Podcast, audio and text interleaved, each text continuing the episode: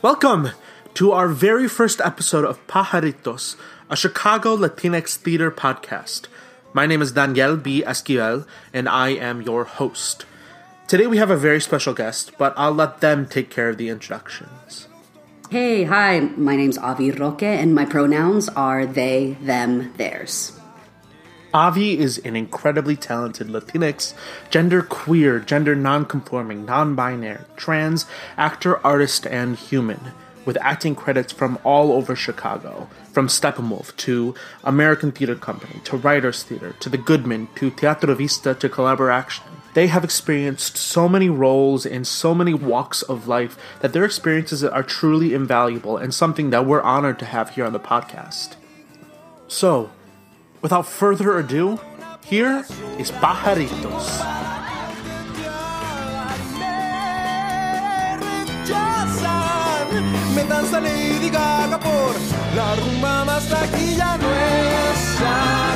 La. La onda máxima no está afuera, está. La fiesta más taquilla no es aquí. Máxima no está afuera, está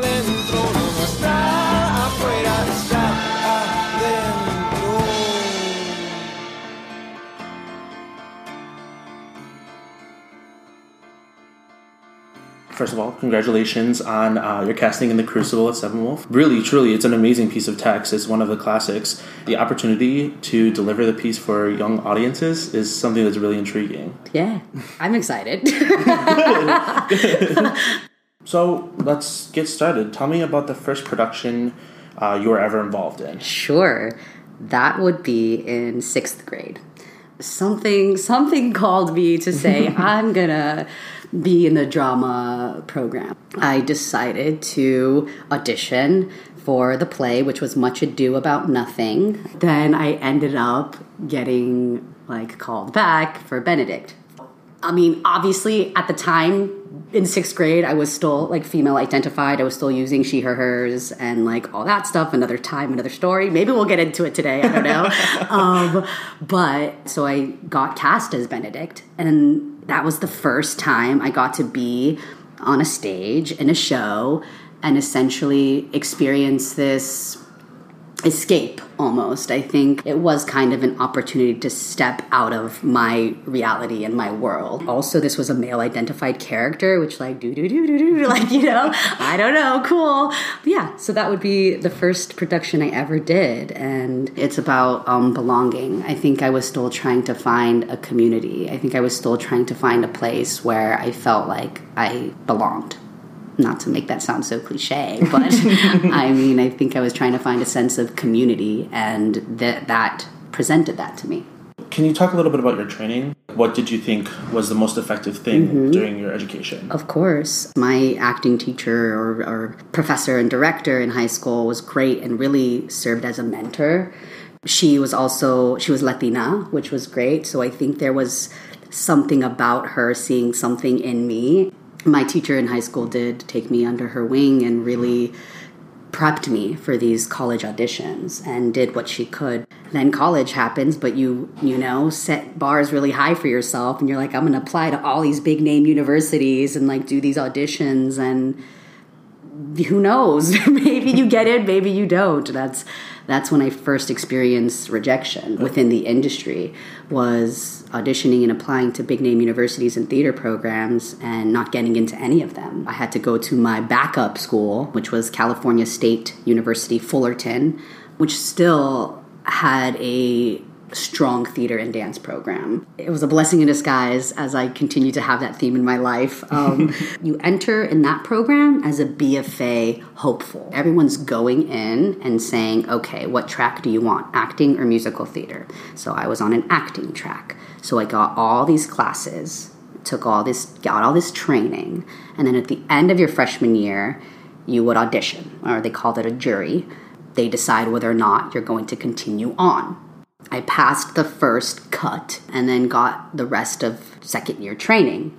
And then sophomore year at the end, that's your final jury to decide whether or not you're going to get your BFA. My second rejection. So I didn't make it through to get my BFA. So I mentioned that blessing in disguise because what it did was open me up to other areas of theater and other areas because I was also in the honors program, so I got to do like a final project there. Honestly, I'm if I'm looking at my college journey, it was very interesting. I'm in Orange County, California. The demographic actually is way wider, and I was one of the few Latinx people within that school and in that program. And I remember having a conversation with one of my professors. This professor said, Well, you know, we just didn't know how to cast you as a lead, and that BFAs were guaranteed leads in their main stage productions. These people and professors are saying we're picking the best of the best. Again, that's an opinion, and you know, I was salty and I was bitter and I was hurt, but I forced myself to find the positive because I was definitely not going to let that break me down and it was not going to be the end for me. So having this resilience is something that's very ingrained in me. I just felt like it helped me realize like one, I'm going to keep doing this because I want to, I need to, and also grateful for that idea of like when someone's telling me no you can't do this then i'm like whoa okay it pushed me to say no let me prove you wrong professors were still like receptive to me. Like I didn't think people were like, "You're not talented." Maybe I wasn't ready to accept my and step into my greatness. And also like my personal life. I was still very like confused about sexuality at first at that time. Like I was dealing with other personal things, you know? So sometimes those things just needed to be nurtured. So I was prioritizing that. No, I think it's fantastic because Yes. your your training isn't necessarily about what's theater because this is such a cutthroat industry that you have to take time for yourself, really discover who you are, and to mm-hmm. develop this sense of resilience is is invaluable. Absolutely. Right before graduating, I've had this idea. It wasn't a, like a solid like decision, but it was the idea of like I'm already in Southern California. I'll just move to LA. I'll just do that. But something in me was like I don't feel prepared for LA. And plus, LA is very much on camera, right? Very TV, film, and commercial. And then you just also have that picture that people paint of LA, of the certain energies and vibes there. So then I don't think I was entirely sold on subjecting myself to the LA Hollywood scene. On the flip side, well, what other city would you do acting? New York.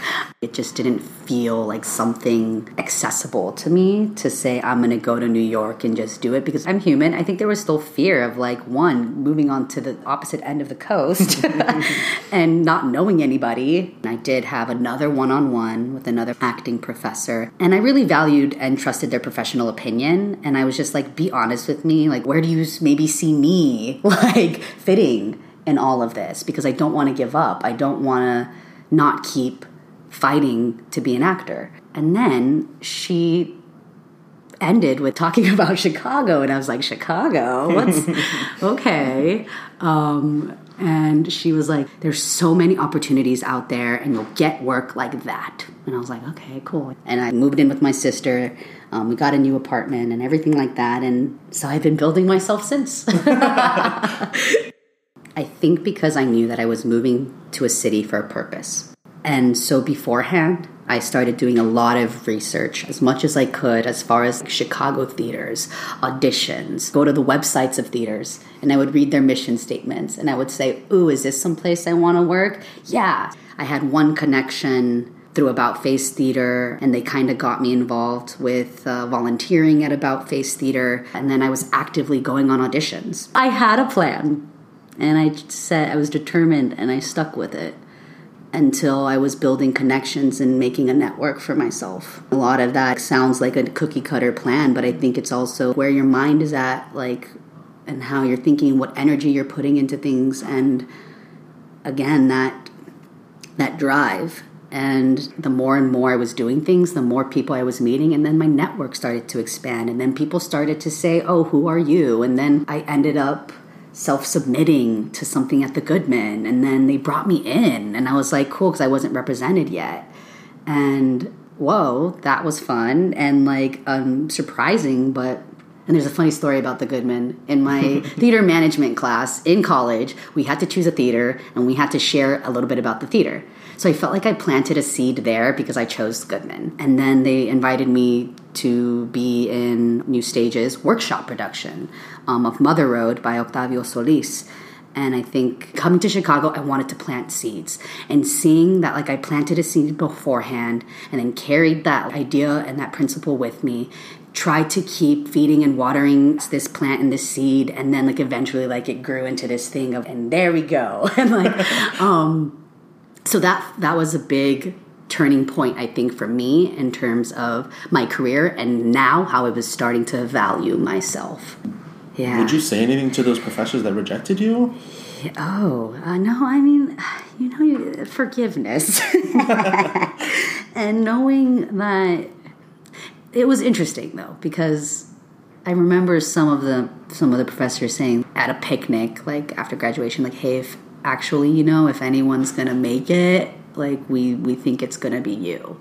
And like that was like a nice thing to be like yeah you rejected me and oh now you now you're like you know what you're going to be okay. We know you're going to be just fine.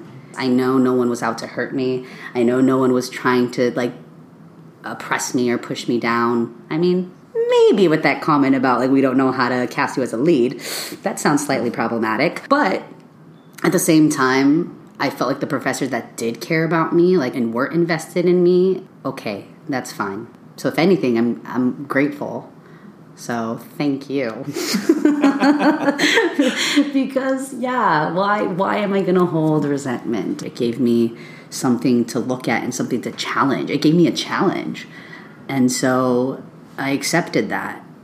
You are a really big name actor and performer, and something that I think is really important to discuss for representation mm-hmm. the fact that you're gender nonconforming. What's that like to work in this industry? Uh, mm-hmm. That's you know seated in institutions of oppression of mm-hmm. Patriarchal mm-hmm. expectations. What's it like to defy those? Absolutely. So, first moving out here, I was still going by my birth name and still being female identified, which was an interesting thing to experience in a new city, being a new actor. And I felt like I really need to buy into this female, this Latina, this, this stereotype of a, of a thing that I felt like people were were expecting from me. That within itself was like just doubly uncomfortable. um, one, just like the the stereotype behind what was expected and then two being so uncomfortable in my body and being so uncomfortable with myself that I felt like I did try really hard to like commit to that but it was always a performance. It was always this act. It was never authentic. It was never true. So here I am listening and hearing people say when you got to be yourself. You just got to be yourself. Well how can I be myself when I don't know what that is because I don't feel like there's a place for me and I don't feel like this industry or the world has has made room for me to be myself. I would say two years ago, yeah, I think two years ago, um, I felt like there started to be a shift within myself and also like me being exposed more and introduced more to the like queer arts scene here in Chicago that started to provide me with words and language, other ways of existing, and that it wasn't just as binary, that it was a spectrum. And that also helped me. It was a slow kind of process of first learning about pronouns. So it's not just she, her, hers, or he, him, his, and actually many different ways that someone can refer to themselves or but the one that I attached to was they, them, theirs. And that was something that I was like, oh, that does help me feel like, okay. At first, it started as me saying, yeah, gender neutral.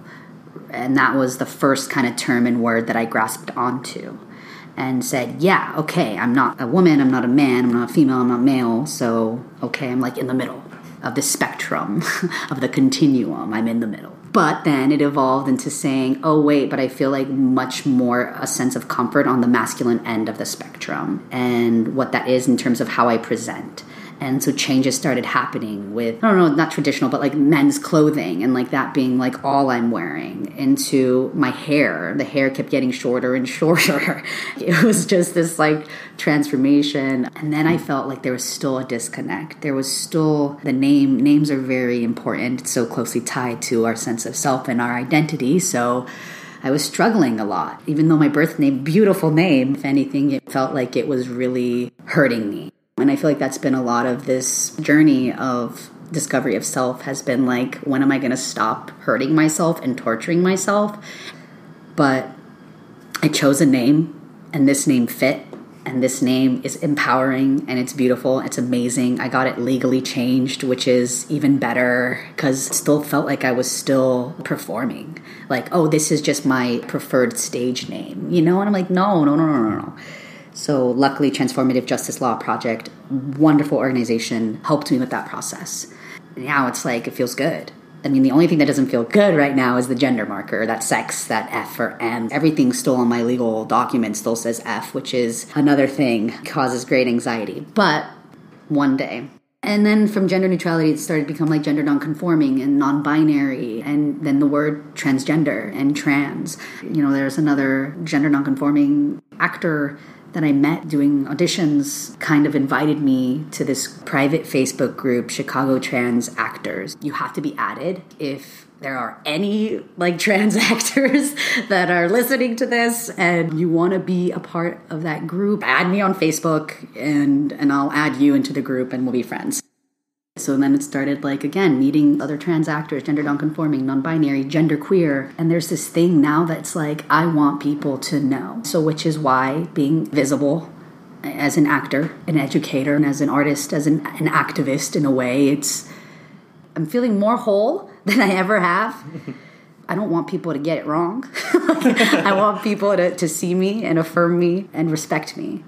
And so I feel I've needed to make that known within the industry and the acting world. I had to do those changes, but it was beautiful how everyone transitioned almost smoothly with me. People just took it and made the changes and the adjustments. But being now where I'm at has brought different challenges. so now here I am affirming my authentic self implementing that into the industry into acting has been now a thing of like okay because everything's still very set in the binary even if i am going in for trans roles because so much of this industry is sometimes about look. Do i read femme? Do i read masc? Do i read androgynous? So it's hard to be like still so typed. Mm-hmm. it's helpful to have the support and if anything, I have tremendous support right now.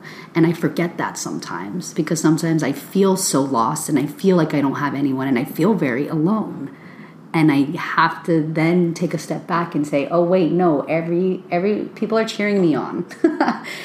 you know, it's okay, but being visible comes with its uh, its hardships and comes with the exhaustion so sometimes it is like we talked about taking care of yourself is very important and needing to like take a step back sometimes to work on yourself because so badly I just want to keep pushing through in my career.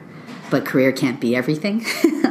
it, it can't just be be that because I don't feel like I would thrive as much if I wasn't taking care of myself. It's like I want to be vocal and visible, but at the same time, sometimes I, I want to just run away and hide. And I know how important being offering representation to the world on all levels because not only are we talking about my transness and this trans identity, this gender nonconforming identity, but like the inevitable factor of the color of my skin too. I am Latinx identified, and that that just brings another thing into the picture. And the intersectionality. Intersectionality, absolutely. Then I'm kind of like working with that in the industry because still seeing like even though trans stories and narratives are coming into light I'm still seeing a white lens over most of it, if not all of it. And so like I just feel like I've coined this term. I don't know if I coined it, but like no, I feel doubly othered. Theaters are like, okay, let's cast this trans person and diverse. Yay, we're diverse. Look at us being diverse. Mm-hmm. Make them a white trans person because like if we throw in any other thing into the mix into the pot, like we're going to like confuse our audiences, and we don't want our audiences to. I don't know. I'm making this up, but yeah, but I guess that's kind of what I see, just because I I keep seeing the white trans stories kind of being more prevalent or exposed, you know, and it hurts because here I am being like, where's someone that I can look up to? Like I need someone to look up to. Like who's someone that I can aspire to like be? And and and I'm like, oh wait. I think I'm that for someone. Mm. and I think that's part of my journey. And that's part of why I'm here. Now that you you've become this artist, you've Yes. become this person Yes. to aspire to. What would you think a younger you Hmm. would think of that? What do you think that you'd be able to say to a younger you? I know this question is like super cliche, no, it, no, I love all these questions. Because then here's my cliche answer. Like I know, I never, I never thought I would be somebody that's offering a voice and offering representation and someone that anyone would be interested in. If anything, though, I think what my younger self needed to hear. A cliche again, maybe I don't know. No, but like you, you needed. I, little Avi, um, that you are loved and that everything you're doing is right and that you're gonna be okay. Everything's gonna be okay and that um you're just gonna be a stronger bigger better you one day. Yeah. You're gonna make me cry. It's really beautiful. okay cool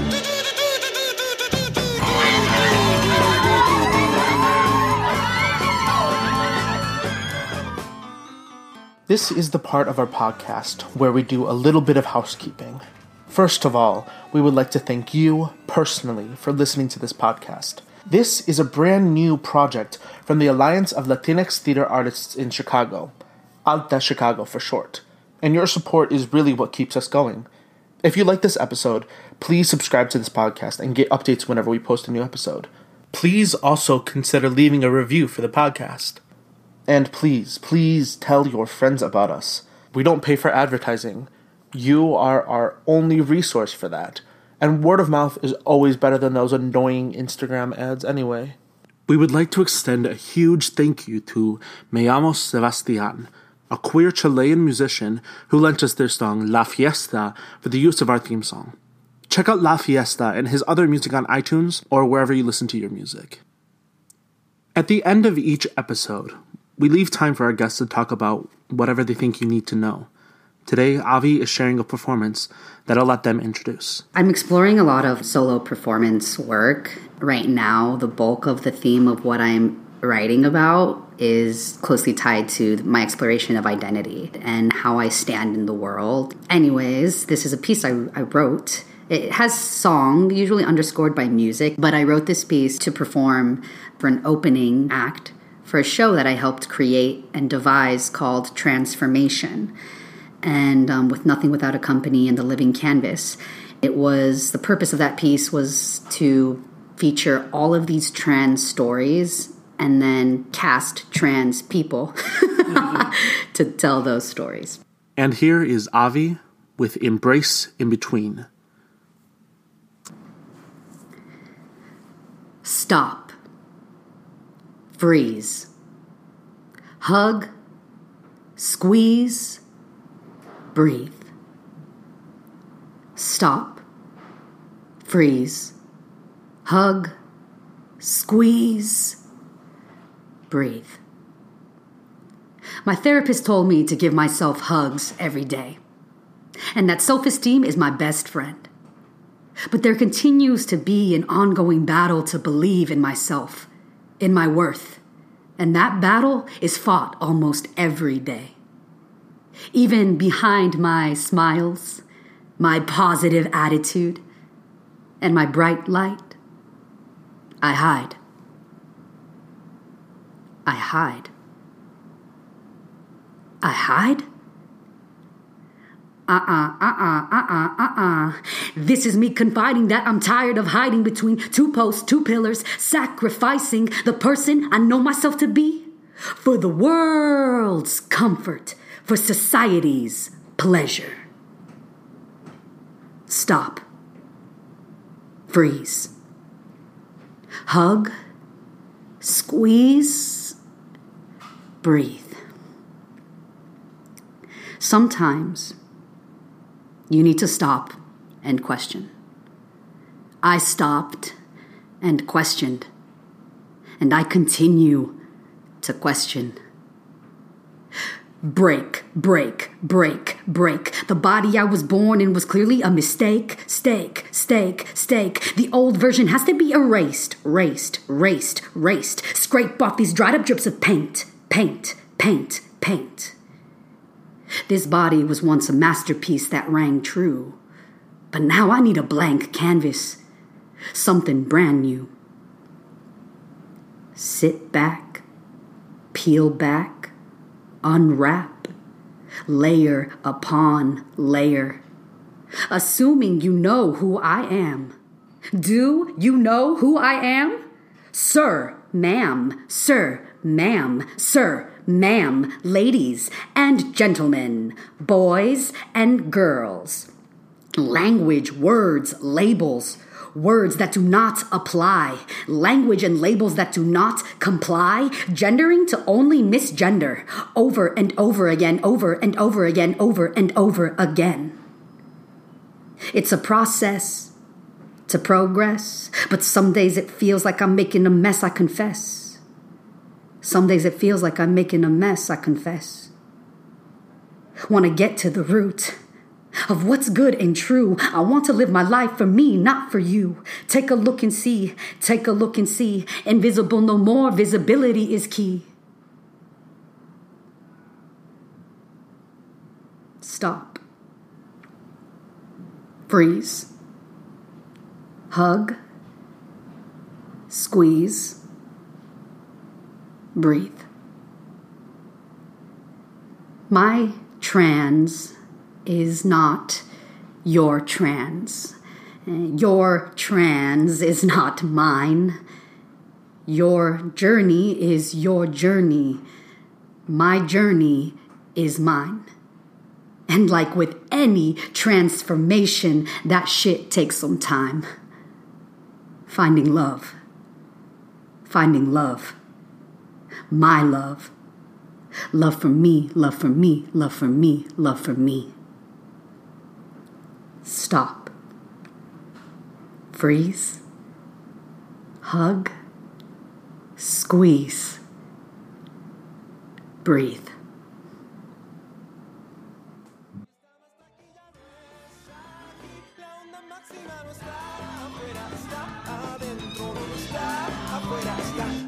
Adentro no está, afuera está, adentro no está, afuera está, adentro.